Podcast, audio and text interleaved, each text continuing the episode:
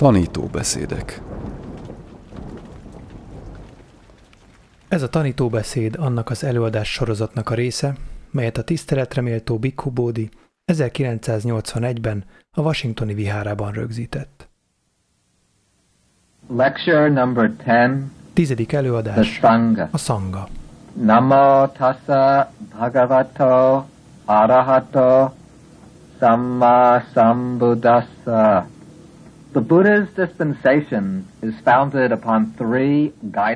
A buddha tanátadása három eszményen alapul. Ez a három eszmény vagy szent tárgy, a buddha, a damma és a Sangha. A buddha a tanító, a damma a tanítás, a szanga pedig azok közössége, akik a tanítással összhangban élnek. Ezt a három eszményt közösen három drágakőnek vagy drágaságnak szokás hívni. Azért így, mert azok számára, akik a megszabadulást keresik, ezek a világon a legértékesebb dolgok. Ritkábbak és többet érnek minden drága kőnél. A korábbiakban beszéltünk a butháról és a dammáról. E sorozat utolsó fejezetében a harmadik drága kőről, a szangáról lesz szó. A szanga szó azt jelenti, akik összetartoznak. Más szóval a közösség. A szó azonban nem az egész buddhista közösséget jelenti.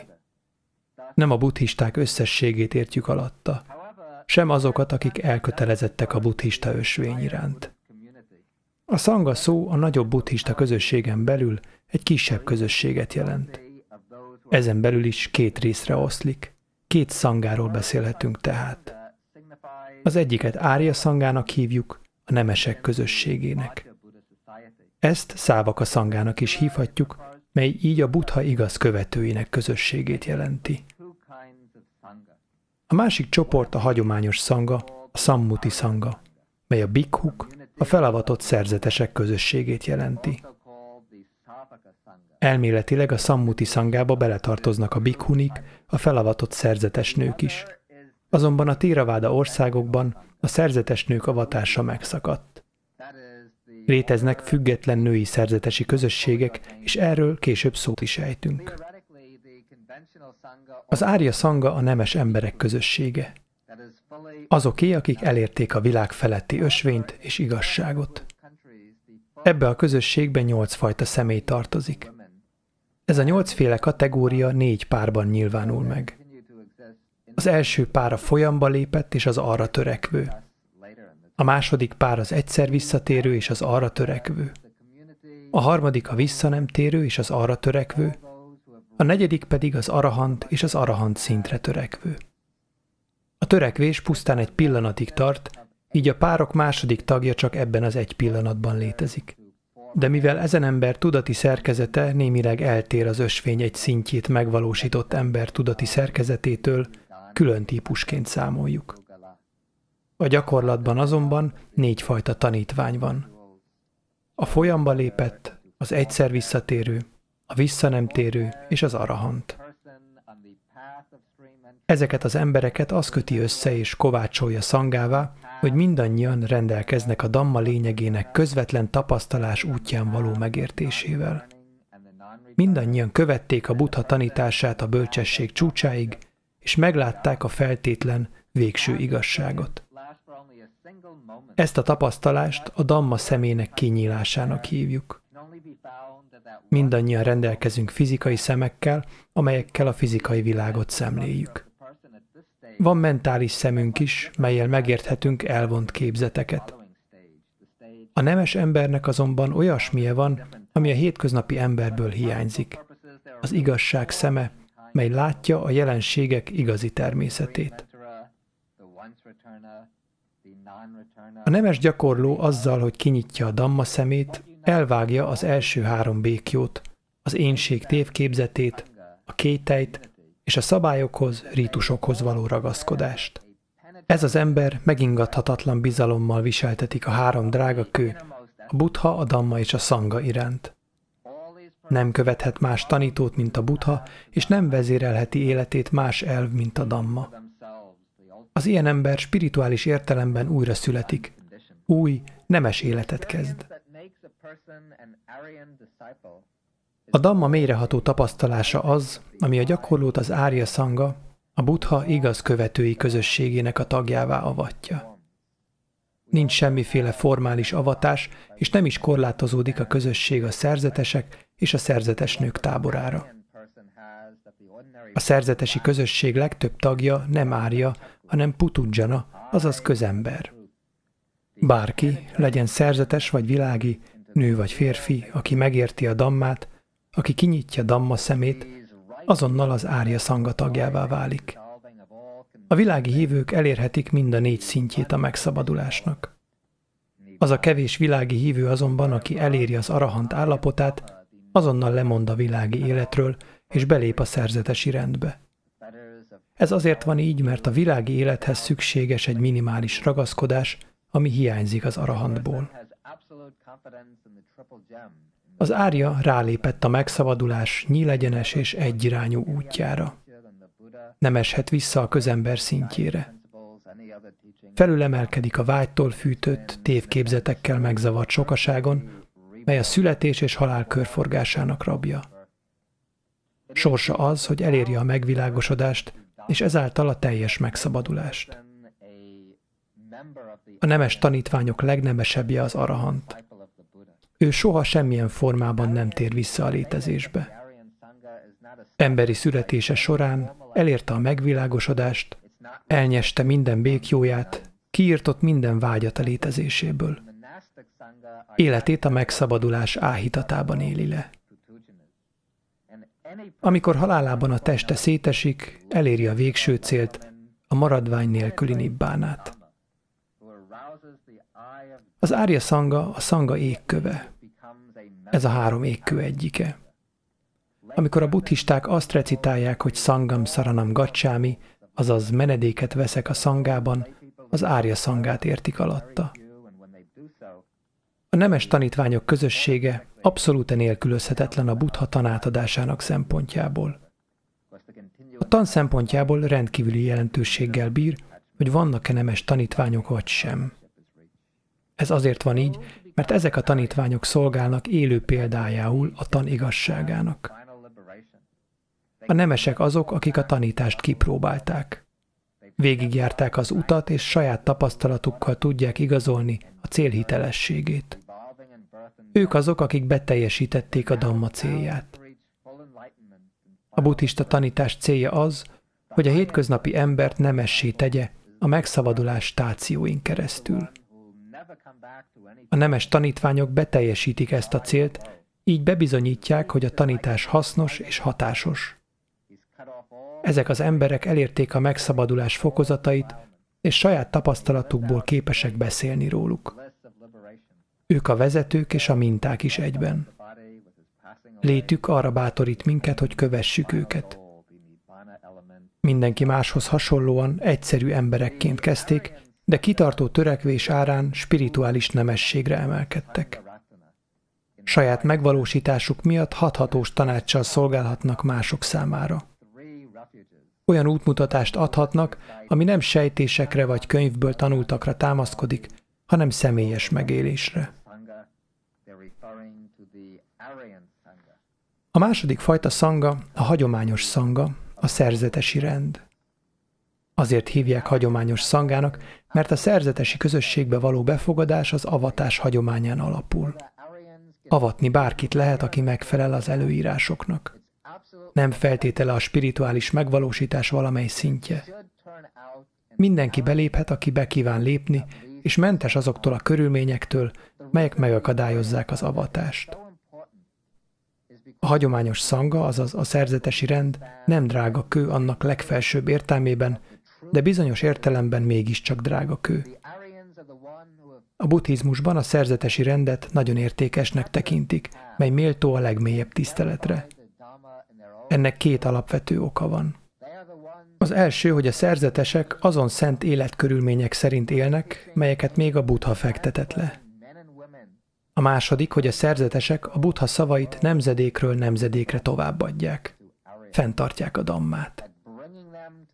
A buddha azért alapította a szangát, hogy ideális körülményeket teremtsen a nemesi állapot eléréséhez, a megvilágosodáshoz, a nibbána megvalósításához. Amikor a buddha még csak bódhiszatta volt és a megvilágosodást kereste, először az otthonát hagyta el, és szerzetesnek állt. Megvilágosodása után megalapította a szangát, hogy az menedékül szolgáljon azoknak, akik komolyan gondolják a spirituális útkeresést, és meg akarják valósítani a legfelsőbb célt itt és most. A bikhuk, akik beléptek a rendbe, követik a buthát az otthontalanságba. Utánozzák a butha gyakorlatait, ugyanolyan ruhát hordanak, és az ő szabályai szerint élnek. A butha a szent életet a megváltás felé vezető útként mutatta meg. A szerzetesi élet ideális körülményként szolgál a szent életviteléhez. Nem csak a szerzetes rendben jelennek meg nemes tanítványok, de a rendben élőket veszi körül a legtöbb gyakorlást segítő körülmény. Ahogy mondtuk, a második ok, amiért a szerzetesek közösségét olyan nagyra tartják, az, hogy továbbadja a buddha tanítását. Fentartja a gyakorlást, a buddha által bemutatott életformát, és megmutatja a mindennapjaik nyűgjeiben elfáradtaknak a tiszta, lemondással, önmegtartóztatással, meditációval és belátással teli életet. A szerzetesek képzése nemzedékről nemzedékre tovább örökíti a buddha tanítását, és nem hagyja, hogy az eltűnjön a világból. A doktrína tanulmányozásával és tanításával a szerzetesek a buddha szóbeli tanátadását őrzik meg, és terjesztik minden lény javára. Ezen okok miatt a szerzetesi rend méltó a tiszteletre és a támogatásra. A szerzetes rend története az első bikhuk avatása előtti időkre is visszanyúlik. Abban az időben kezdődik, amikor a leendő buddha még hercegként élt a palotában. Amikor kihajtott kocsiával a városba és öregembert, betegembert és halott embert látott, teljesen szétesett a világképe. Minden hitét elvesztette a hétköznapi életben. A negyedik látvány, ami fogadta, egy meditáló aszkéta volt, aki békésen sétált a városban. Az aszkéta sáfrány szín ruhában volt, feje borotvált, kezében alamizsnás szilke. Ez az ember mutatta meg a hercegnek az utat, amit neki is követnie érdemes, ha el akarja érni a megszabadulást. Amikor a bodhisatta nagy lemondásának éjszakája eljött, követte az aszkéta példáját, levágta a haját és szakállát, felvette egy rongyot, és a kolduló szerzetesek életét kezdte élni. Az ő példája szolgál mintául évezredek óta a szangának. Minden szerzetes ennek az eredeti lemondásnak a példájára lép be a rendbe, és választja ezt az életformát. A rend tulajdonképpeni megalakulása nem sokkal az első tanítóbeszéd után történt meg. Amikor a Buddha elmagyarázta a négy nemes igazságot és a nemes nyolcrétű ösvényt az öt aszkétának az őzligetben, a legidősebb közülük, Kondanya, elérte a megvilágosodás első fokozatát, a folyamba lépést. Amint megtapasztalta a dammát, meghajolt a Buddha előtt, és elfogadta mesteréül. Ekkor arra kérte a megvilágosodottat, hogy avassa őt tanítványává. Szerzetes akart lenni a Buddha szerzetes rendjében. A Buddha ekkor szerzetessé avatta azzal, hogy így szólt. Jöjj, Bikhu, a Damma helyesen kinyilvánítatott. Élj szent életet a szenvedés teljes megszüntetéséért. Ezekkel a szavakkal kondanya lett az első bikhu, a buddha szerzetes rendjének első tagja. De egy bikhu még nem elég a szangához. A szanga közösség, mely a hagyomány szerint legalább négy tagot kell, hogy számláljon. Az események után azonban a buddha folytatta a tan kifejtését az aszkétáknak. Amikor a további négy aszkéta is elérte a folyamba lépett szintjét, ők is arra kérték a buthát, fogadja be őket a szerzetesi rendjébe, amit ő meg is tett ugyanezzel a formulával. Abban a pillanatban, amikor a buddha szerzetessé avatta őket, megalakult a szanga, öt szerzetes közössége, melyet a buddha vezet. Nem sokkal ezen események után a buddha az anattá, vagyis az éntelenség igazságát tanította meg nekik, minek nyomán mind az öt szerzetes elérte a megvilágosodást, és arahantok lettek, kiknek tudata teljesen szabad. Az ezt követő hónapok, évek során a szanga gyorsan gyarapodott. Egy gyors növekedés okai egyáltalán nem rejtélyesek. A buddha olyan korban élt, ahol a spirituális célok az emberek értékrendszerének a csúcsán voltak. Nem olyan volt, mint a jelenlegi kor, ahol ezt a legfelsőbb helyet az anyagi célok foglalják el. A buddha korában uralkodó vallások azonban nem tudták kielégíteni az emberek spirituális igényeit. A bráminok vallását a babonák, az áldozati rítusok és a kasztok alapján felállított, mesterséges megkülönböztetés uralták. A nem brámanikus vallások pedig vagy a szélsőséges aszkézis, vagy a terméketlen spekuláció zsákutcáiba vezettek. Ezen tanítások világos ellenpontozásaként a buddha egyenes utat kínált a legfelsőbb célig. Eme út észszerű, kipróbálható, valamint rendkívül vonzó volt gyakorlatias egyszerűségében. Ennek okán számos fiatalember kezdett érdeklődni a buddha tanítása iránt. Nem csak a szegények és a lenézettek jöttek azonban, többségük a felső kasztok gyermeke volt. Fiatal bráminok, gazdag kereskedők, nemes emberek jöttek, hogy a buddha iránymutatása mellett szerzetesi életre térjenek.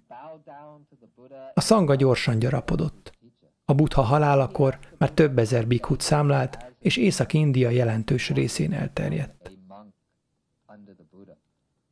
A szerzetessé válás tettének kulcs mozzanata a lemondás. Pabadzsának hívjuk azt, amikor valaki belép a rendbe, mely páli szó előrelépést jelent, ebben az értelemben a világi életből elindulni az otthontalanságba. Több helyen olvashatjuk a kánonban, hogy valamely fiatalembernek vagy családfőnek, miután meghallgatta a buthát, bizodalma ébred a tanítás iránt. Ezután szemlélődik a világi élet felett, és ezt gondolja. A világi élet ketret számomra. A vágypora tapad rám itt. Az otthontalan élet oly szabad, mint az ég. Tiszta, tökéletes életet csak az otthontalanságban élhetek. Levágom hát hajam és szakállam, felveszem a sáfrányszín ruhát, és eltávozom az otthontalanságba. Majd később azt olvashatjuk, hogy ugyanez a személy később elhagyja családját, bármilyen népes legyen is, elhagyja vagyonát, bármilyen jelentős legyen is, és megborotválkozva, szerzetesi ruhában felvételét kéri a szangába. Néhány ember számára, különösen nyugaton, bár csodálatra méltó a buddha személye és tanítása, a szanga nem túl megnyerő. Ők egyfajta viszonygást éreznek egy olyan vallási rendszer iránt, mely szerzetesi renden alapul. Ezek az emberek szívesebben foglalkoznának olyan spirituális ösvényel, melynek tanításait a világi életben is meg lehet valósítani. Ez a kívánság teljesen jogosan merül fel, és a buddha tanításával kapcsolatban is foglalkoznunk kell vele. Az igazság az, hogy bárki, aki helyesen megérti a dammát, egyből meglátja, hogy abból teljes természetességgel következik a lemondás útja. A buddha azt tanítja, hogy a világi élettel elválaszthatatlanul összefonódik a dukha, azaz a szenvedés és a kizökkentség. A világ élet nem más, mint a létesülés körforgása, melyben újra meg újra megszületünk és meghalunk, eközben pedig a dukha összes formáját megtapasztaljuk. Ráadásul saját ragaszkodásunk az oka annak, hogy a létforgatag nem ereszt el. Élvezetet, hatalmat, életet szomjazunk, ezért ragaszkodunk és beleragadunk. A megszabaduláshoz ki kell oltanunk a szomjunkat. Ez a legmagasabb, a végső lemondás. Ezzel a tettel elvágjuk minden kötődésünket, még a legfinomabbakat is. Ahhoz azonban, hogy ezt végül megtehessük, először viszonylag egyszerű, könnyen véghez vihető lemondásokkal kell kezdenünk. Ahogy ezek a tettek lendületet nyernek, eljutunk arra a pontra, ahol már nem vonz minket a világi élet. Itt már az a vágyunk, hogy megszabaduljunk, minden más vágyunkat felülírja. Amikor ez megtörténik, készen állunk, hogy elhagyjuk otthonunkat. Ezután annak a feladatnak szentelhetjük magunkat, hogy elménkből kigyomláljuk a ragaszkodás finom formáit. Az otthontalan élet nem feltétlenül szükséges ehhez a munkához.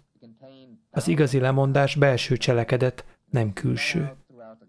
Ahogy azonban korábban mondtuk, az otthontalan élet biztosítja a legjobb körülményeket az igazi lemondás gyakorlásához. Ezek a körülmények a legtöbb ember számára segítséget jelentenek, még ha nem is nélkülözhetetlenek. A szent élet tiszta élet. A világ élet azonban tele van olyan csábításokkal, melyek ezt a tisztaságot veszélyeztetik. Az otthontalan életet a meditáció, a folyamatos éberség és elmélyedés jellemzi. Ehhez időre, nyugalomra és gondtalanságra van szükség. A családos emberek küzdenek azzal, hogy időt szakítsanak a spirituális céljaik legmagasabb rendű megvalósítására. A buddha ezt az ideális környezetet teremtette meg azáltal, hogy megalapította a szangát, azon nők és férfiak közösségét, akik kölcsönös odafigyelésben és harmóniában élnek együtt, a damma megvalósításának szentelve magukat. A bikhu, a buddhista szerzetes nem pap. Nem közvetít a világi hívek és az isteni hatalom között, nem közvetít a világiak és a buddha között sem. Nem végez szent rítusokat, és nem oldoz fel a bűnök alól. A bikhu célja saját tökéletesítése a buddha által kijelölt módszer szerint, azaz a morális fegyelem, az összpontosítás és a bölcsesség hármas ösvényén. Azt is meg kell jegyeznünk, hogy a szangába belépni nem jelent élethosszig tartó elköteleződést. A bikhu nem tesz ilyen fogadalmat. Néhány buddhista országban, mint Sri Lankán, a felavatott bikhuktól elvárják, hogy egész életükben azok maradjanak. De ez nem kötelező. Ha a felavatott szerzetes úgy találja, hogy nem alkalmas a szerzetesi életre, szabadon leveheti a szerzetesi ruháját, és visszatérhet a világba. Semmiféle hátrányos megkülönböztetést nem tapad ezzel kapcsolatban spirituális előmeneteléhez. Más országokban, mint Tájföld, szinte minden férfi egy rövid időre kolostorba vonul. Ennek legáltalánosabb ideje egy vassza, esős évszak, azaz nagyjából három hónap. Ezután a fiatal ember már alkalmas a házasságra a társadalom szemében. Burmában a fiatal fiúk szoktak belépni a szerzetes rendbe, valamint az idős férfiak, miután abba hagyják egész életükben végzett foglalkozásokat. A bikhu megkülönböztető jegyei a legtöbb országban a borotvált fej és a sáfrány színruha.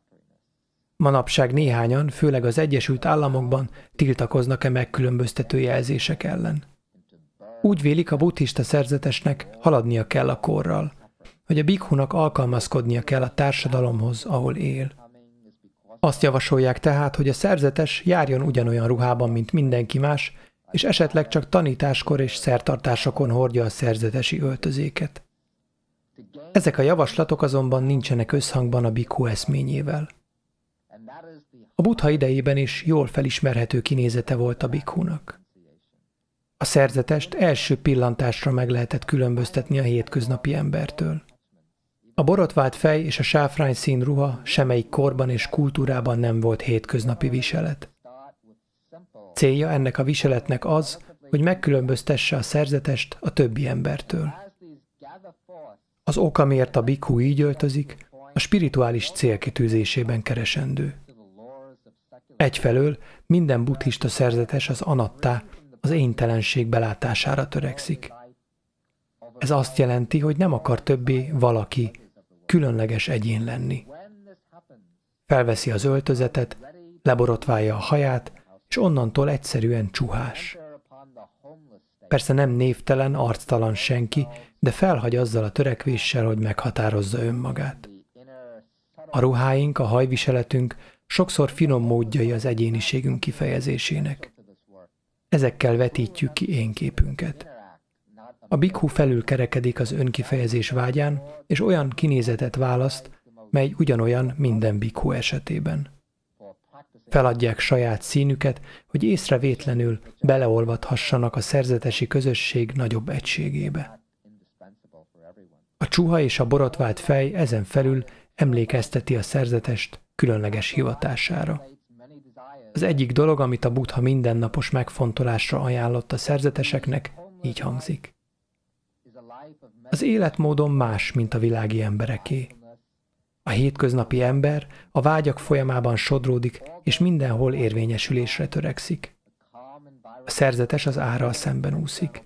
Élete önmegtartóztató, önuralom és belső fejlődés jellemzi. Mivel a szerzetes tudatában még jelen lehetnek a szennyeződések, szüksége van egy szimbólumra, mely hivatására a megváltás elérésére emlékezteti. Különleges ruhája tökéletes emlékeztetőként szolgál. Eszébe idézi, hogy ruhája ugyanolyan, mint amit a butha viselt. Ő maga is kinézetre olyan, mint a butha, és ez ilyen formán megerősíti elhatározásában, hogy végigjárja a megváltás ösvényét. A különleges ruhának más célja is van. Egy kifelé a szerzetesi közösségen kívülre mutató jelentősége. Ez pedig az, hogy a ruha a butha tanításának a jelképe.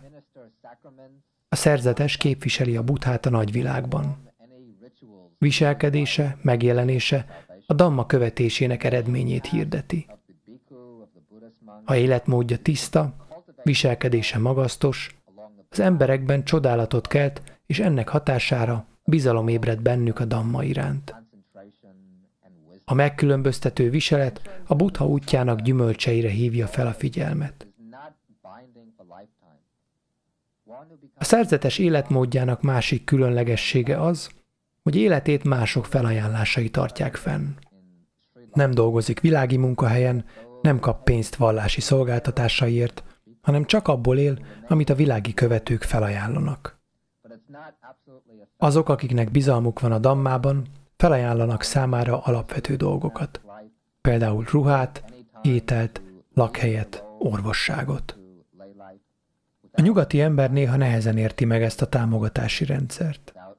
A modern világban az a nézetünk, azt szoktuk meg, hogy minden munkára alkalmas embernek dolgoznia kell a megélhetésért. Helytelennek érezzük, ha egy egészséges ember mások felajánlásaiból él. Néha felmerül a kérdés, hogy milyen jogon kér a szerzetes támogatást a társadalomtól. Mit tesz a szanga a társadalomért cserébe? Először azt kell tisztáznunk, hogy a szerzetes nem kér támogatást a társadalomtól. A szerzetesi szabályzat egyenesen tiltja, hogy a világi emberektől anyagi javakat kérjenek. Kivételt ez alól csak a közeli hozzátartozók jelentenek. A világi követők saját döntésükből adományozzák ezeket az egyszerű javakat a szangának, mindenféle nyomás, kényszer, kötelezettség nélkül. A felajánlott dolgok a buddha tanításába vetett hit tükröződései. A felajánlás szerető kedvességből történik, azért, hogy a szerzetes eredményes, szent életet élhessen. A Damma szerint élő szerzetesek áldást jelentenek az őket támogató világi közösségnek. Ez a kapcsolat több szinten is áldásos. Egyfelől a szerzetesek a felajánlások által tudják a Damma tanítását végezni.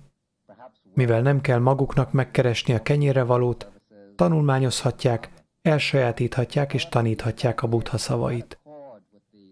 A dammában való jártasságuk alapján tanácsot adhatnak másoknak, és megtaníthatnak másokat azokra az irányelvekre, amik spirituális jólétet hoznak.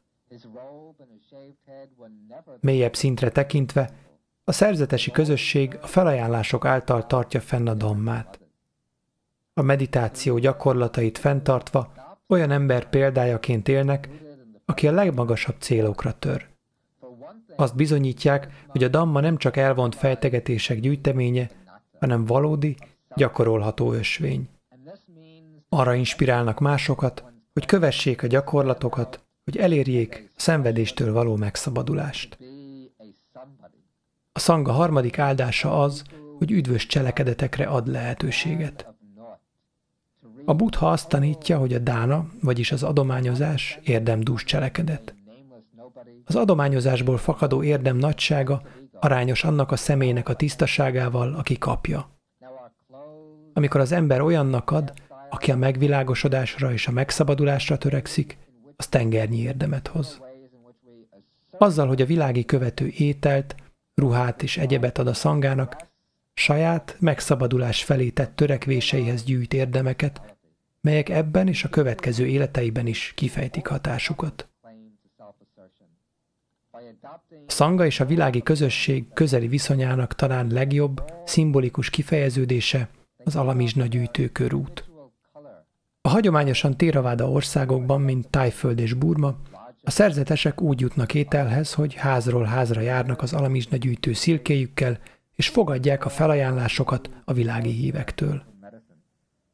Reggel a szerzetesek felveszik felső ruhájukat, megfogják a szilkéjüket, és elindulnak a kolostorból. Van, hogy egyedül mennek, van, hogy kisebb csoportokban, és van, hogy hosszú sorban. Csendben, éber tudatossággal sétálnak. Nem beszélgetnek, szemük a földre néz, tudatukat meditációs tárgyuk tölti ki. Szilkéjüket a felső ruha redőiben tartják. Amikor olyan házhoz érnek, ahol a világi hívek ételt ajánlanak fel, megállnak, kinyitják a szilkét és némán fogadják a felajánlást. A világi, miután felajánlotta az ételt, általában meghajol tisztelete jeleiül. Szerzetes ezután rövid jó kívánságot recitál, mint például jólétet, hosszú életet, szépséget, boldogságot és jó erőt kívánok. A szerzetesek minden háznál megállnak, ahol felajánlást kapnak. Nem tesznek különbséget gazdag és szegény család, bőkezű és visszafogott felajánlás között. Mindenki számára biztosítják annak lehetőségét, hogy felajánlást tegyenek, és így érdemet szerezzenek. A szerzetes nem kér semmit, nem koldus. Elfogad bármit, amit felajánlanak, és nem zavarja az sem, ha nem kap semmit. Ahogy mondtuk, a szabályzat tiltja a koldulást. Amikor a szerzetes összegyűjtött annyit, amennyi egy napra elég, visszatér a kolostorba. Ott elfogyaszt annyit, amennyiből jól lakik, a maradékot pedig, ha van, megosztja a többi szerzetessel, a tanoncokkal és a dolgozókkal. Így a szerzetes számára biztosítva vannak a létezésének anyagi feltételei, a felajánlók pedig érdemet szereznek az adás cselekedete által. Az alamizsna gyűjtő körút senkinek nem jelent terhet, de öröm és boldogság forrása minden érintetnek. A kolostori szanga kétfajta emberből áll. A számanérából és a bikuból. A számanéra a tanuló szerzetes, a biku pedig a felavatott szerzetes.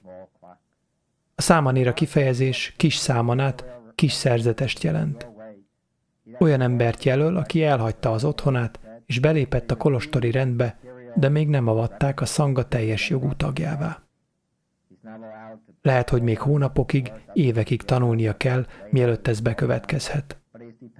Az arra érdemesek azonban néha egyazon nap kapják a számanéra címet és a teljes felavatást. A számanérává avatás szertartását pabadzsának, azaz előrehaladásnak hívják a világi életből az otthontalan életbe. A számanérának legalább 7 évesnek kell lennie. Egészségesnek kell lennie, rendelkeznie kell szerzetesi ruhával, és egy tapasztalt szerzetes tanítványául kell szegődnie. Az avatási szertartáson a jelölt leborotvált fejjel, a szerzetesi csuhával a kezében oda megy a tanítójához. Megkéri a tanítóját, hogy avassa be a novíciusok közé, a tanító pedig ekkor röviden ismerteti, hogy a pappadzsá mivel jár, majd elveszi és visszaadja a jelölt kézben tartott csuháját. Ez a gesztus jelzi a jelölt számanérává fogadását. Az újdonsült szerzetes tanonc ekkor félrevonul, leveszi világi öltözékét és felveszi a szerzetesi ruhát. Visszatérvén megkéri tanítóját, hogy hadd vegyen menedéket, és hadd fogadja meg a tíz fogadalmat. A tanító ekkor recitálja a menedékvétel és a tíz fogadalom imáját, amit a tanonc elismétel. Ezt követően a számanírának követnie kell a kolostori élet tíz fogadalmát. Ezek sorrendben tartózkodni az élet elvételétől, tartózkodni annak elvételétől, amit nem adtak, tartózkodni a nem élettől, tartózkodni a hazugságtól, tartózkodni a bódítószerektől és italoktól, tartózkodni a nem megfelelő időben való étkezéstől, ami a déltől másnap reggelig tartó időszakot jelenti, a hetedik fogadalom tartózkodni az énektől, zenétől, színháztól, a nyolcadik tartózkodni az ékszerektől, parfümöktől, szépítőszerektől, a kilencedik tartózkodni a magas és fényűző, ülő és fekvőhelyektől, és végül tartózkodni a pénz elfogadásától. A számanéra ideje alatt a tanulónak a dammát és a vinaját kell tanulmányoznia, és fel kell készülnie a szerzetessé avatásra. A szerzetesek, a bikhuk avatási ceremóniáját upasampadának hívják. Ennek kritériuma, hogy a jelölt eltöltsön valamennyi időt számanéraként. Ez általában néhány évet jelent, de ahogy mondtuk korábban, bizonyos esetben ez rövidebb idő is, akár egy nap is lehet. A jelölt legalább 20 éves kell, hogy legyen, és nem lehetnek bizonyos hátráltató körülményei, mint a gyógyíthatatlan betegség, a rabszolgaság, az adósság, a fennálló katonai szolgálat vagy a szülei tiltása. Az avatási ünnepségre hoznia kell szerzetesi ruhát és alamizsnás szilkét, amit általában a világi hívek biztosítanak számára. Az upasampadához legalább öt bikhu kell, bár ennél általában többen vannak jelen. A szangát csak olyan tapasztalt bikhu vezetheti, aki már legalább tíz éve szerzetesként él, és ezért jól ismeri a dammát és a vinaját, a fegyelmi szabályok gyűjteményét. Ez a tapasztalt szerzetes szolgál tanítóként, avató szerzetesként az új bikhuk számára. Az avatási szertartás bonyolultabb, mint a tanuló szerzetesek esetében. Elsőként egy bikhu bejelenti, hogy ez és ez felvételt kíván nyerni a rendbe, és ezt és ezt a szerzetest választja tanítójának. Ezt háromszor elmondja, és ha egyik alkalommal sem tiltakozik senki a jelenlévő bikhuk közül, akkor a tanuló szerzetest felavatják. Ezt követően a tanítója elmondja az újdonsült bikhunak, hogy mi az a négy dolog, ami abszolút tilos a szerzetes számára. Az első ezek közül bármiféle szexuális együttlét.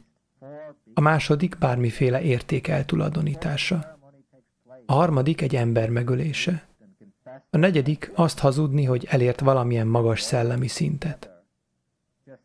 Ha egy bikhu elköveti e négy tett valamelyikét, azonnal kitagadásra kerül, és életében soha nem térhet vissza a szangába. A négy tiltott cselekedet elmagyarázása után a tanító az otthontalan élet négy támaszát mondja el az újdonsült bikunak. Ezek közül az első az alamizsna gyűjtő körúton szerzett élelem. A második az eldobott rongyokból készített szerzetesi ruha. A harmadik egy fa tövében élni. A negyedik a tehén vizeletét orvosságként használni. Azok számára vigaszul, akik fontolgatják a rendbelépést, E négy dolog nem kötelező. A szerzetesnek lehetősége van elfogadni az ételt, amit a világi hívek közvetlenül a kolostorba hoznak. Viselhetnek előre elkészített ruhát, élhetnek épületben, például kolostorban, és bármilyen orvossággal élhetnek, nem kell a tehén vizeletét használniuk. Ami azt illeti, az egyetlen ezek közül a támaszok közül, amit figyelembe vesznek a buddhista országokban, az az alamizsnához kapcsolódó. Ezt a formulát azonban továbbra is recitálják, hogy emlékeztessenek a szegénység, egyszerűség és tisztaság alapeszményeire, melyek a szerzetes életének tartó pillérei.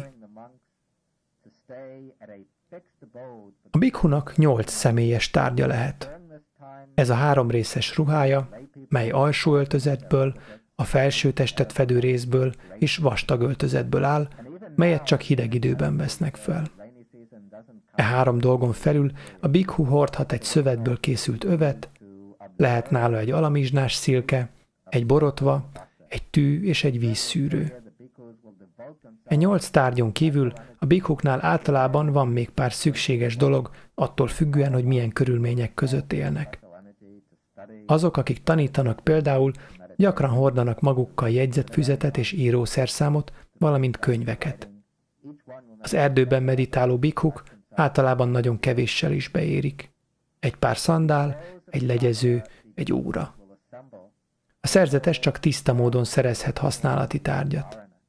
Ahogy mondtuk, nincs állása, hanem mások nagy lelkűsége útján jut tárgyakhoz. Nem kérhet vagy kényszeríthet másokat arra, hogy adjanak neki bármit is. A négy alapvető tárgy használatakor elmélkednie kell azok igazi céljáról. Amikor felveszi a szerzetesi öltözetet, felidézi, hogy azért veszi fel, mert a ruha távol tartja a hideget és a meleget, a napot, a szelet, a csúszómászókat, valamint elfedi a testét mások tekintete elől. Amikor az alamizsnás szilkéjét veszi a kezébe, eszébe idézi, hogy ennek segítségével tartja fenn a testét, hogy egészséges legyen és szent életet élhessen. A lakhelyjel kapcsolatban felidézi, hogy az kívül tartja a hideget, a meleget, a szúnyogokat, és megóvja a testét az időjárás szeszélyeitől. Az orvosság pedig előzi a betegségeket, hogy minél tovább kövesse a dammát. A szanga életét egy szabálygyűjtemény, a vinaja irányítja. Ez a szó azt jelenti utat mutatni. Utat mutat tehát, hogy a szerzetesek ne tévedjenek a helytelen szóbeli vagy fizikai cselekedetek útjára. A vinaja a tipitaka egyik kosara, és ebben megtalálhatóak a szerzetesi élet követelményei. Néhány követelmény a lelki fejlődés alapvetéseivel foglalkozik, mások inkább a jómodor és az etikett tárgykörébe tartoznak. Ezek segítenek fenntartani a szerzetesek egymás közti békéjét, valamint a szanga és a világi hívek közti súlódásmentes kapcsolatot. A vinaja lelke az a 227 szabály, melyet Pátimókának hívnak. Ez a rendi fegyelem vezérfonala. A pátimóka szabályait számos kategóriába rendezve találjuk meg, a rendezés alapja pedig az elkövetett cselekedet súlyossága. A legsúlyosabbakat már említettük, ez a négy tiltott cselekedet, ami azonnali kizárást von maga után. Szexuális együttlét, lopás, emberölés és spirituális megvalósításról hazudni. További 13 szabály van, melyek némileg kisebb vétségnek számítanak, de így is vezeklést és a kolostori életből való bizonyos fokú, ideiglenes kizárást vonnak maguk után. A többi szabály vegyes a fontosságuk és az értük kapható büntetés szempontjából. A jó szerzetes igyekszik minden szabályt a legszigorúbban betartani. Nem minden szabály tűnik komolynak, ám ha az ember elkezd áthágni kisebb szabályokat, általában csak időkérdése, hogy a fő szabályokat is megszegje. A szerzetes tehát törekszik minden szabály betartására, mert tudja, hogy a legmagasabb spirituális szintek alapja a morális fegyelem. A bikhu morális fegyelmét pedig a pátimóka jelenti. A pátimókát a szanga együtt recitálja az upószata ünnepségen. Ezt a telihold és az újhold napján tartják. Ha egy kolostorban legalább négy bikhu tartózkodik, meg lehet tartani az upószatát. A ceremónia kezdete előtt a bikhuk megvallják egymásnak a kiágásaikat. Ilyenkor egymáshoz közelülnek, és egy tapasztalt szerzetes recitálja a pátimókát. Miután a pátimóka elmondatott, az a szerzetes, akinek eszébe jutott, hogy valamelyik szabályt megszegte, megvallja ezt a többieknek. A vassza is különleges esemény a kolostorban. Ez az indiai esős évszak három hónapja, mely a júliusi teliholdtól az októberi teliholdig tart. Ezen idő alatt a szerzetesek egy helyen maradnak, nem utaznak, csak ha sürgős esetben szükség van valahol a jelenlétükre. A vassza idején érvényes szabályokat még a buddha hozta, mert az esők érkeztével sok körülmény megváltozott akkoriban. Ilyenkor a növényzet növekedésnek indult, és megszaporodtak a rovarok. Hogy az utazással ne zavarják őket, a szerzetesek a kolostorban maradtak, ahova a világiak elhozták a felajánlásaikat. Ezt a hagyományt a buddhisták olyan országokba is magukkal vitték, ahol nincs esős évszak. Ez idő alatt a szerzetesek elmélyülhetnek egy bizonyos területen, amivel foglalkozni szeretnének. A tudós szerzetesek az aktuális témájuknak szentelhetik az idejüket, a meditáló szerzetesek intenzív meditációt végezhetnek. A vasszához kapcsolódik a paváranás szertartása.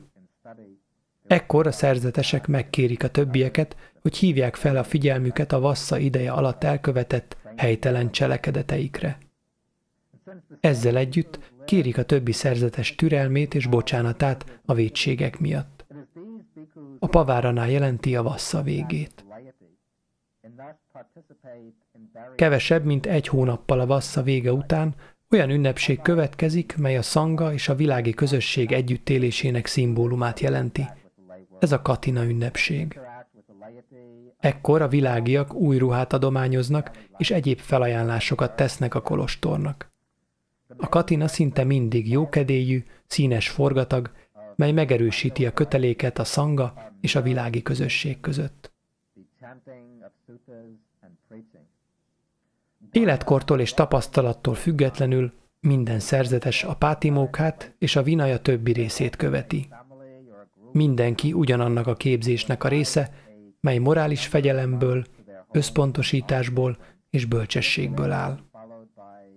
Ezen felül azonban a szanga két ember típusra, kétfajta céllal munkálkodó szerzetesre oszlik. Az egyik cél a könyv, a tanulás útja, másik pedig a gyakorlás, a meditáció útja. A két út nem kizárólagos, sőt ideális esetben a kettő valamennyire keveredik. Általában azt találjuk, hogy a szentiratok tanulmányozásával foglalkozó szerzetesek is végeznek napi meditációt. Valamint az életüket a meditációnak szentelő bikhuk is járatosak valamennyire a szent szövegekben. E két irány földrajzilag is elkülönül. A tanulás útját járó szerzetesek általában a városokban és falvakban élnek, míg a szigorú gyakorlást végző szerzetesek az eldugottabb helyeket kedvelik, mint az erdő.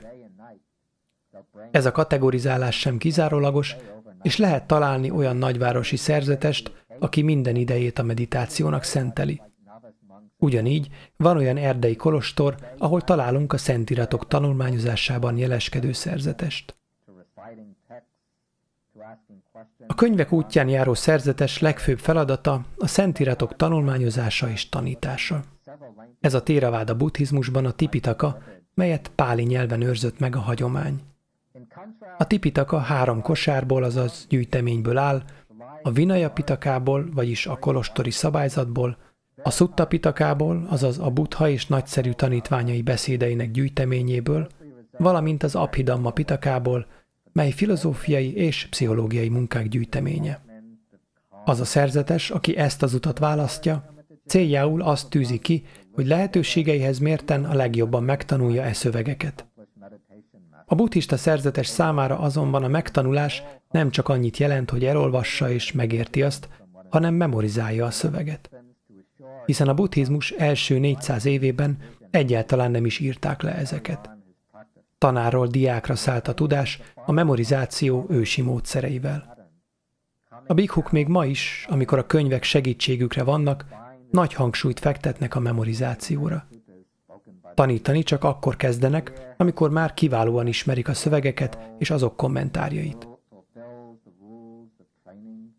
Mivel ezek a bikhuk városokban és falvakban élnek, ők találkoznak a legtöbbet a világiakkal. Ez azt is jelenti, hogy a mindennapok vallási rítusaiban is szerepük van. A keresztény szerzetesekkel ellentétben a buddhista szerzetesek nincsenek hermetikusan elzárva a világiaktól. A születéstől a halálig a mindennapi élet szinte minden ceremóniáján ott vannak. A szerzeteseket szokás meghívni ebédre, szerzetes gyakran recitál a szuttákból a világiaknak, és tanítóbeszédet is ad. Az étel felajánlás érdemdús cselekedet a világi ember számára. Családok vagy kisebb közösségek tehát gyakran hívják meg a szerzetesek egy csoportját étkezésre. Ezt általában egy rövid szertartás követi, melyben a szerzetesek jó kívánságaikat fejezik ki a vendéglátóik részére. Ezen felül olyan alkalmak is előfordulnak, ahol a hangsúly a recitáláson. A szerzetesek felkérést kapnak, hogy parittákat, úgynevezett védelmező szövegeket recitáljanak. Időről időre pedig arra is alkalma nyílik a világi közösségnek, hogy hosszabb tanító beszédeket hallgassanak meg, melyeket mindig nagy felhajtás előz meg. Ezekre az alkalmakra sokan jönnek el, mert sokaknak ez az egyetlen kapcsolata a dammával. Upószata alkalmával, teli holdkor és új holdkor, a buzgó hívek egy teljes napot és éjszakát a kolostorban töltenek. Ilyenkor felveszik a nyolc fogadalmat, és szinte ugyanazt teszik, mint a tanuló szerzetesek. Az upószata ideje alatt az idejüket a meditációnak, a recitációnak, a csendes tanulásnak szentelik, és kérdéseket tesznek fel a szerzeteseknek a dammáról. Ebben az időszakban nem ritka, hogy több hosszú tanítóbeszéd is elhangzik a világi követők számára. A városi bikhu életével összehasonlítva Az erdei bikhu élete meglehetősen csendes. Nincsenek a kolostoron kívüli feladatai, életét a belső munkának, a tudatképzésének, a nyugalom és a belátás finomításának szentelheti. Az erdei kolostorokban a szerzetesek általában egy tapasztalt meditációs tanár vezetésével élnek. Kis kunyhókban élnek, melyek egymástól meglehetős távolságra vannak, ami biztosítja a megfelelő mértékű elzártságot és magányt a gyakorláshoz. Az erdei remették gyakorlata ősi hagyományt követ, mely a buddha idejéből származik. A buddha számos szuttában beszél erről a fajta gyakorlásról. A bikhu miután elhagyta a világi életet, a dammát kezdi gyakorolni, szigorúan betartva a szabályokat. Morális fegyelmére alapozva gyakorlását, megelégszik az életét fenntartó alapvető dolgokkal, mint a ruha és az alamizsnás szilke. Azt mondják, hogy amiképp a madár elégedett a két szárnyával, mely elrepíti bárhova, úgy elégszik meg a szerzetes a ruhával és az alamizsnás szilkével. Amint a szerzetes kiművelte az egyszerűséget és az elégedettséget, erőfeszítéseit az érzékek uralásának szenteli. Amikor lát, hall és tapasztal, nem hagyja, hogy a vágyteli tárgyak kimozdítsák tudatát annak nyugalmából. Minden tettét éberség és átgondoltság jellemez. Éber jöttében, mentében, szertenésztében, nyújtásban, hajlításban, étkezésben, dolga végeztében, áltában, ültében, elalváshoz készülődésben. Elvonul a többiektől, keresztbetett lábbal, egyenes háttal leül, és éber tudatosságával elméjét megtisztítja az öt akadálytól. Véget vet a vágynak, a haragnak, a tunyaságnak, az aggodalomnak és a kételynek. Törekszik a dzsánák az elmélyült tudatállapotok elérésére, ahol belátásra és megvalósításra tesz szert. Ez a meditáló szerzetes két és fél évezredes útja, melyet a szuttákban találunk, és amit Dél-Kelet-Ázsiában változatlan módon gyakorolnak az erdei kolostorokban napjainkban is. A szangárról szóló fejezet utolsó részében a szerzetes nők buddhizmusban betöltött szerepéről fogunk beszélni. Indiában a buddhizmus megjelenésekor a nők lényegében szolgai szerepre kényszerültek a társadalomban. A törvények értelmében a nők a férfiaktól fügtek életük minden szakaszában. Gyermekként apjuk, házasságban a férjük, idős korukban pedig a fiúk irányította őket.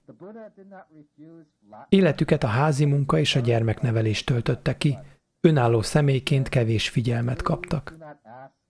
Ebből következik, hogy nem sokan foglalkoztak a nők spirituális képességeivel és lehetőségeivel. A buddhizmus azonban létrehozta a bikuni szangát, a szerzetes nők közösségét. A buddha maga vonakodott engedélyezni a nőknek, hogy az otthontalan életet válasszák, és amikor mégis megengedte, külön szabályokat kellett hoznia a nők kolostori életére vonatkozóan. Ezeket az eseményeket azonban annak az időnek a társadalmi viszonyaihoz kell mérnünk, nem a mai, sokkal egyenlőbb rendhez. Ami azt illeti, a buddha döntése a női szerzetes rend megalapításáról hatalmas bátorságról tett tanúbizonyságot. A női szerzetes rendet a buddha tanító éveinek elején hozta létre. Megvilágosodása után egy évvel visszatért otthonába, Kapila Vathuba, a szakjákat a dammára oktatni. A tanítás hatására sokan értek el magas szintű belátást és megvalósítást. A buddha mostoha anyja, Mahápadzsápati elérte a folyamba lépést, apja pedig, a szakja király vissza nem térő lett. Évekkel ezután a buddha ismét Kapilavattuba látogatott haldokló apjához. A dammát tanította neki, minek hatására az apja arahant lett. Férje halála után Mahapadzsápati odament a buthához, és megkérdezte, hogy nők is választhatják-e az otthontalan életet. A buddha nem utasította el, de finoman lebeszélte arról, hogy ilyet kérjen. Azt mondta, légy szíves, ne kért, hogy nők az otthontalanok életét éljék. Ezt megismételte még kétszer. A buddha valószínűleg arra gondolt, hogy ez az életmód a férfiak számára is elég megterhelő tud lenni, hát még a nőknek, akiket mindentől óvnak. A buddha ezután vészáliba ment. Mahapajapati ekkor leborotválta a fejét, felöltötte a sáfrány szín ruhát, és szakja nők egy csoportjával ő is vészáliba indult. Odaérkezvén a tiszteletre méltó Ánanda vette észre elsőként. Mahapajapati lábai megdagadtak a hosszú úttól, testét porborította, nyomorúságos lelkiállapota kiütközött az arcára. A tiszteletre méltó Ánanda odament hozzá és megszólította. Mahapajapati elmondta neki, hogy azért szomorú, mert nem lehet a többi bikhuval, a buddha nem engedi. Ánanda ekkor odament a buthához, és a nők nevében arra kérte a magasztost, hogy engedélyezze a nők rendbelépését. Ánanda háromszor kérte a buthát, aki háromszor válaszolta neki ugyanazt, mint mostoha anyjának. Légy szíves, ne kért, hogy nők az otthontalanok életét éljék. Ekkor a tiszteletre méltó Ánanda taktikát váltott. Megkérdezte a buthát, magasztos, lehetséges egy nőnek a damma gyümölcseit élvezni? Lehet arhat egy nő? Lehet Ánanda, válaszolta a butha. Ekkor Ánanda azt mondta, ha ez így van, engedd meg a nőknek, köztük Mahapajapatinak, ki gondjaiba vett anyát halálakor, hogy az otthontalan életet válasszák. Erre a butha kijelentette, hogy engedélyezi a nők számára a rendbelépést, a nyolc szabálynak eleget tesznek. Ez a nyolc szabály a bikhuni szangát a bikhu szanga alá bizonyos értelemben. Arra kötelezi a bikhunikat, hogy megkülönböztetett tisztelettel viseltessenek a bikhuk iránt. Az egyik veszély ugyanis, melyet a buddha előre látott, az volt, hogyha nincs szabályozva a kapcsolat a bikhuk és a bikhunik között, az a szanga széteséséhez vezet. Ezért olyan szabályokat hozott, amik megnehezítik a nők és a férfiak keveredését a szangában. E szabályok másik folyamánya az, hogy a női szanga a férfi szanga alárendeltje. Ez a tény az egyenlőségi törekvések korában sokak szemében aggályos. Azonban ismét azt kell hangsúlyoznunk, hogy a modern mérce nem alkalmazható arra az időre. Ezeket az intézkedéseket a kor társadalmi viszonyaihoz mérten kell megítélnünk. Akkoriban a nőknek alig voltak jogaik. Pusztán az, hogy elhagyják az otthonukat, nagyon radikális dolog volt.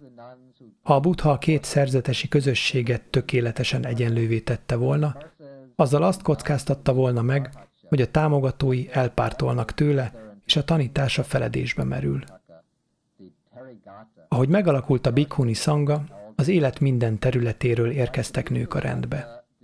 Királynék, nemesek, gazdagok, szegények, háziasszonyok, kénynők, fiatalok és idősek hagyták el otthonaikat, és öltötték magukra a szerzetesi ruhát. Sokan közülük arahantok lettek, sokan kiváló meditálók, emberfeletti képességek és bölcsesség birtokosai. Néhány tanítóbeszéd fennmaradt ezektől a szerzetes nőktől, és az Arahantá lett nők versei ma a Sutta Pitaka Térigátá nevű könyvében olvashatóak. A bikukhoz hasonlóan a szerzetes nőknek is van pátimókájuk, mely több mint 300 szabályt tartalmaz. Az egyik csak a szerzetes nőkre érvényes szabálynak később igen szerencsétlen következményei lettek. Ez azt írja elő, hogy a női rendbe belépni kívánó jelölteket mindkét szanga, a bikhuni és a bikhu szanga is avatni köteles. A bikhuni szanga megalakulása után még évszázadokig virágzott. Az időszámításunk előtti harmadik században Asóka király engedélyezte lányának, Szangamittának, hogy bikhuni legyen. Szangamitta egy csoport szerzetesnő kíséretében a Bódhifa egy hajtását Sri Lankára vitte, ahol segített létrehozni a szigeten a szerzetesnők közösségét. A rend megalakulása után sok szingaléznő lépett a rendbe, mely híres lett a buddhista rendek között is. A Bhikkhuni Sangha évszázadokon keresztül virágzott Sri Lankán is. Királyok és a buzgó lakosság is támogatta őket. A tizedik században azonban több délről érkező invázió nyomán itt kihalt a szerzetes nők közössége. Indiában, bár a pontos idejét nem tudjuk, ugyanígy eltűnt a Bhikkhuni szanga. Mivel pedig Bhikkhuni csak létező szangában avatható, ha ez utóbbi nincsen, nem lehet avatni sem, a hagyomány pedig megszakad. Ezt újraéleszteni sem bikhu, sem világi nem jogosult, csak egy butha. Mivel tehát a Téraváda Bhikkhuni szanga eltűnt Indiából és Sri Lankáról, a többi dél-kelet-ázsiai országban pedig még nem jött létre, a női rend hagyománya megszűnt. Annak ellenére, hogy a női szanga formálisan eltűnt a téraváda hagyományból, a téravádén nők továbbra is keresték a kolostori élet lehetőségét. A fő téraváda országokban megjelent ennek hatására egy olyan szerzetes rend, ahol a nők egyfajta szerzetesi avatást kapnak, és a hajdani bikhunik életét élhetik. Ezekben a közösségekben 8 vagy 10 fogadalmat tartanak. A 10 fogadalom ugyanaz, mint egy számanéra esetében, a nyolc pedig a tizedik elhagyásával, valamint a hetedik és a nyolcadik összegyúrásával jön létre. Ezek a nők leborotvált fejjel járnak és szerzetesi ruhát hordanak, ami sárga, barna vagy fehér is lehet. Vagy a férfiak kolostorának egy külön részlegében, vagy saját kolostorban laknak. A férfi szerzetesekhez hasonlóan a női szerzetesek közt is van olyan, aki nagyobb hangsúlyt fektet a meditációra, és van, akit a szent szövegek tanulmányozása érdekel. Mások társadalmi szolgálatot tesznek, mint a tanítás vagy a kórházi segítség. Sajnálatos módon ezek a női szerzetesek nem kapnak olyan mértékű tiszteletet, mint a bikhuk. Gyakran tehát vagy saját megtakarításaikból, vagy rokonaik adományaiból kell megélniük. Az életük anyagi oldala néha igen nehéz. Napjainkban azonban, ahogy egyre nagyobb figyelmet kap a szerzetes nők rendje, kezd megváltozni ez a társadalmi hozzáállás. A szerzetes nők maguk is egyre inkább öntudatra ébrednek. Számos téraváda országban alakulnak szervezetek, melyek a szerzetes nők helyzetét hivatottak javítani. A jövőben talán megkapják ezek a nők az őket megillető tiszteletet és támogatást, hogy tiszta, szent életet élhessenek, ahogyan azt a Buddha elképzelte.